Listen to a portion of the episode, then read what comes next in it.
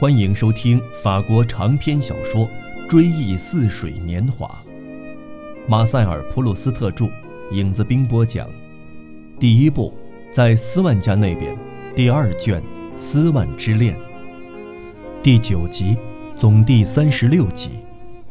啊，小奥黛特要我领他去看花展，他要让大伙儿欣赏欣赏她的美貌，好极了！我不能不从命，我一定领他去。斯文的眼睛有点近视，他在家里工作时不得不戴眼镜，出外参加社交活动时就戴单片眼镜，这样可以多保留一点本来面目。当他第一次看到他戴单片眼镜的时候，他不禁喜形于色。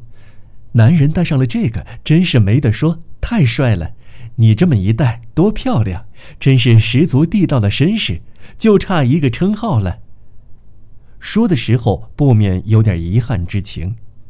斯万也喜欢奥黛特讲这样的话，就好比如果他被一个布列塔尼女子爱上的话，他也是乐于看见她戴上当地的那种特殊的头饰，乐于听她说她姓鬼的。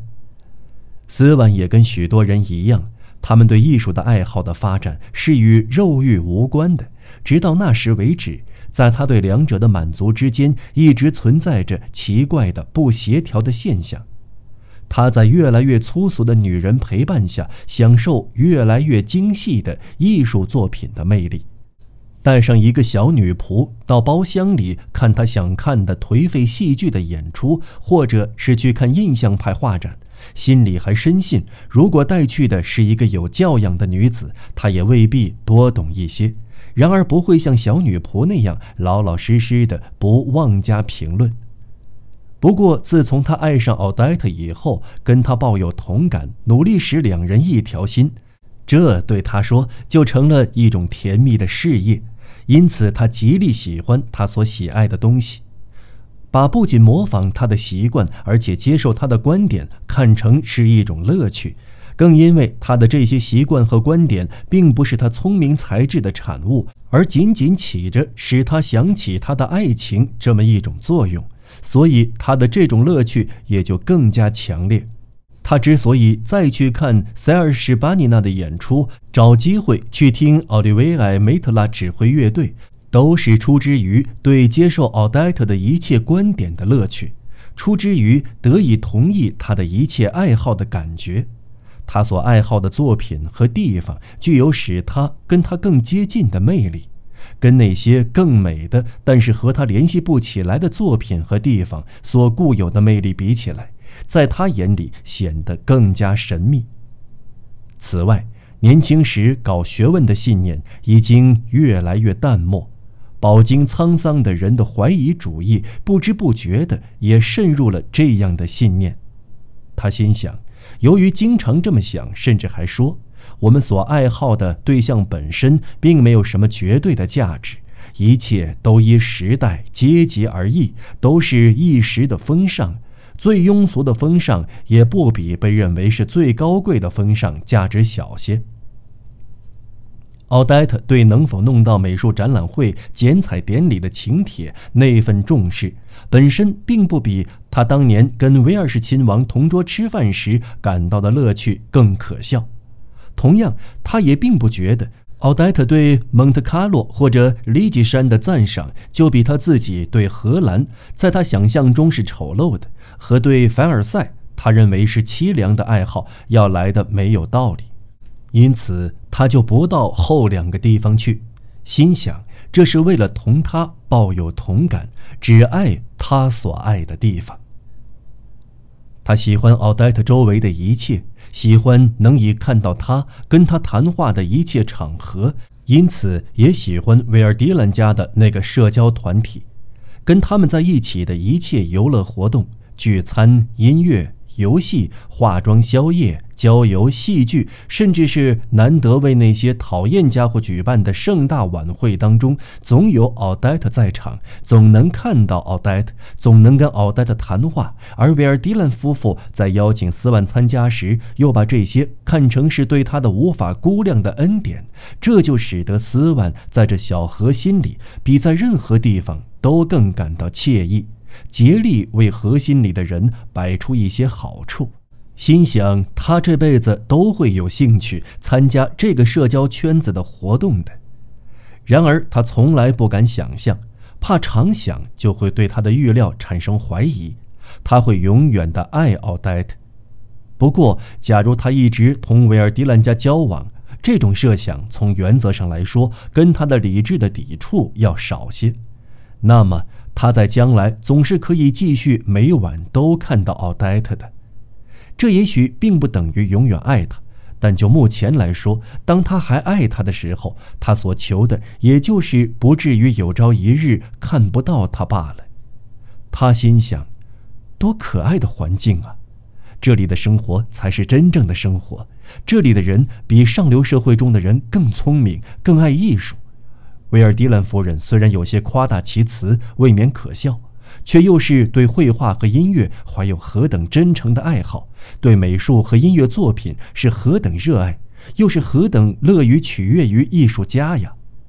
他对上流社会的人士的观感固然不很对头。然而，上流社会的人士对艺术界的看法又何尝正确？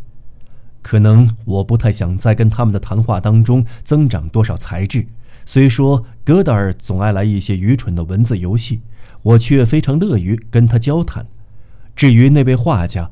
当他想一鸣惊人的时候表现出的那种娇柔造作劲儿，固然有点讨厌，却是我所认识的最有头脑的人之一。再说，在这里，人人都感到自由自在，可以无拘无束，用不着装模作样而做他不愿意做的事。在这客厅里，人们的心情每天都是何等愉悦啊！除了少数例外情况，我一定不到别的什么地方去了。我将在这里慢慢培养我的习惯，度过我的一生。他以为维尔迪兰夫妇固有的品质，其实只是他出于对奥黛特的爱，而在他们家中体会到的种种乐趣在他们身上的反应。所以，当这种种乐趣越来越增长时，那些品质也就变得越来越当真、越深刻、越重要了。由于维尔迪兰夫人不时为斯文提供唯一能为他带来幸福的机会。由于某天晚上，奥黛特跟某一位客人聊的时间多了一些，而斯万感到心焦，一气之下就不主动问他是否同他一起回去的时候，维尔迪兰夫人总是对奥黛特说：“奥黛特，你不送斯万先生回去吗？”从而使他心里平静下来，感到快活。由于那年夏季行将到来，斯万心里直打鼓，不知奥黛特是否会撇开他单独出去度假，不知他是否还能每天都见到他。而正是维尔迪兰夫人邀请他们两人都上他乡间的别墅度假的。由于这些都在不知不觉间让他的感激之情和利害观念渗入他的理智之中，影响他的思想。居然宣称维尔迪兰夫人有一颗伟大的心灵。要是他在卢浮宫美术学校的老同学谈起某些杰出的艺术家的话，他会答道：“我百倍的更喜欢维尔迪兰夫妇。”而且他还会用以前从来没有过的庄严的口吻说：“他们是高尚的人，而高尚这种品德是这世上唯一最重要的东西，是区别人的唯一标准。”你看，这世上一共只有两种人：高尚的和不高尚的。我已经到了这样一个年龄，应该下定决心，一劳永逸地决定应该尊敬哪些人，应该蔑视哪些人。下定决心，永远站在受人敬爱的人们的那一边。同时，为了弥补跟另一种人在一起浪掷了的时间，至死也不离开受人敬爱的人们。我们有时说一件事情，并不因为这件事情是真的，而是只是因为说了痛快。而且，当我们自己说的时候，还仿佛觉得这话是出之于他人之口。这种情况，我们自己也并不是时常意识到。斯文这时正是以我们这种情况下的心情，接着往下说。好吧，事情就这么定了。我这就决定只爱心灵高尚的人们，从此只在高尚的环境中生活。你问我维尔迪兰夫人当真聪明不聪明？我可以向你保证，她的行为表明她心灵高尚。而要是思想不高超的话，心灵是不会达到这样的高度的。诚然，他对艺术的理解是深刻的。然而，他最可爱的地方并不在这里。他那么巧妙，那么高明地为我尽力。他对我的关怀，他为我所做的既崇高又亲切的一举一动，显示出任何哲学教科书所不及的对人生的深刻理解。他也许还能承认。在他父母的老朋友当中，也有同维尔迪兰夫人一样淳朴的人；在他年轻时的同伴当中，也有像他们那样热爱艺术的人；在他的熟人当中，也有心灵高尚的人。然而，自从他崇尚淳朴、艺术和心灵高尚以来，他却从来没有再看到他们。而这些人不认识奥黛特，同时，即使他们认识他，也不会费尽心机来促成他跟他的接触。这么一来，在维尔迪兰夫妇这个圈子里，像斯文这样爱他们或者自以为爱他们的忠实信徒，恐怕再也数不出来了。然而，当维尔迪兰先生说斯文并不合他胃口的时候，他不仅说出了自己的想法，也猜到了他妻子的心思。很显然，斯万对奥黛特的感情太特殊，他是不会向维尔迪兰夫人透露他俩之间的秘密的。也很显然，他又是把如此的谨慎来对待维尔迪兰夫妇的好客，时常以他们意想不到的理由就不上他家吃饭，他们只能认为他是不想回绝那个讨厌家伙的邀请。也很显然，尽管他十分小心谨慎的提防，他们还是慢慢的发现他在上流社会里有显赫的地位。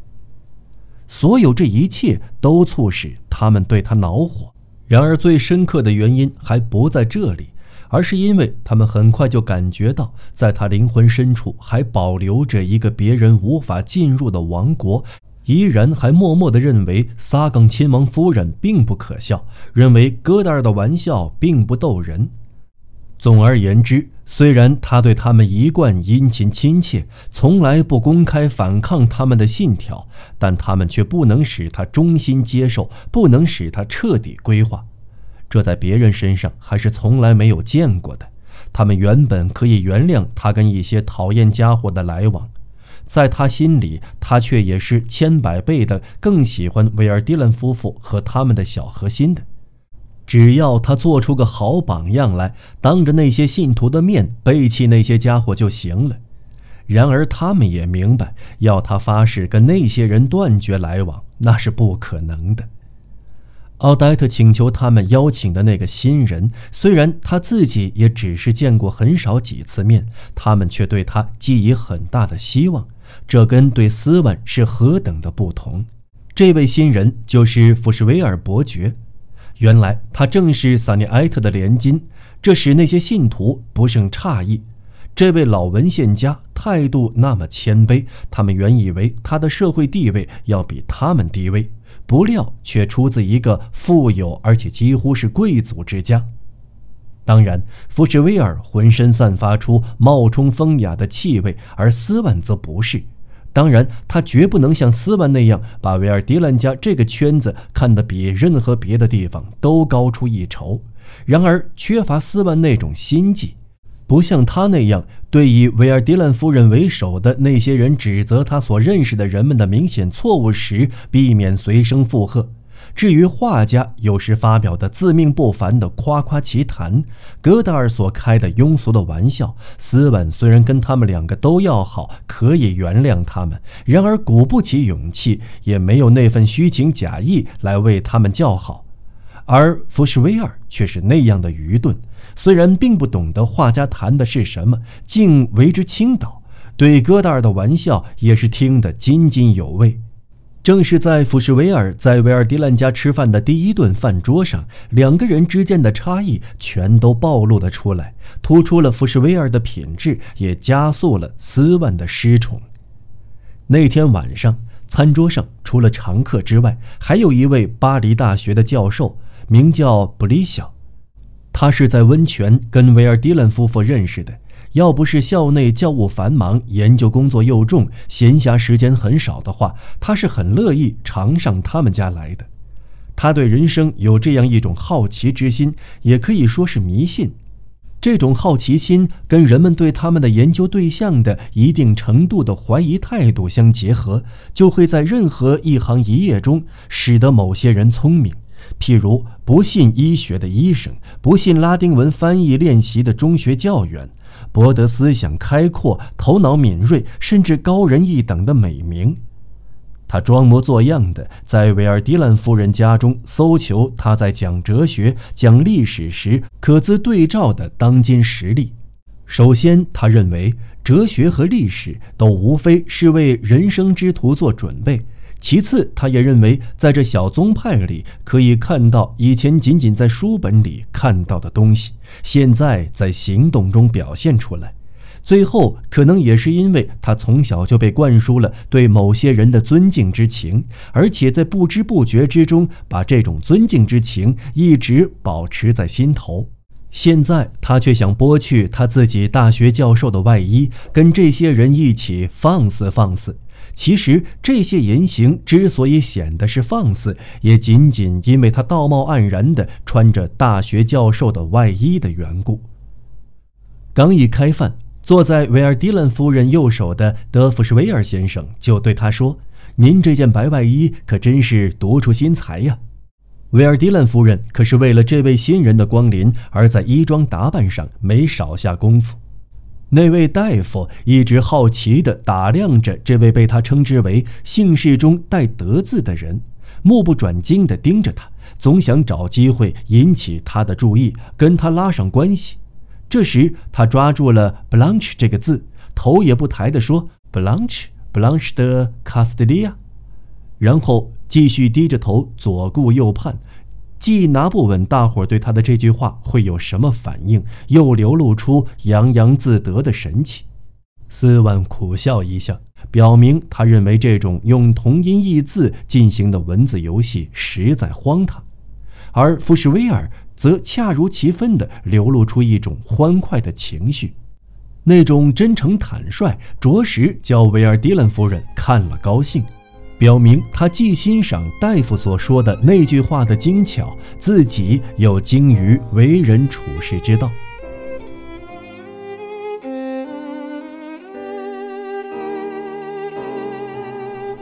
朋友们，本期节目到此播讲完毕，我们下期再见。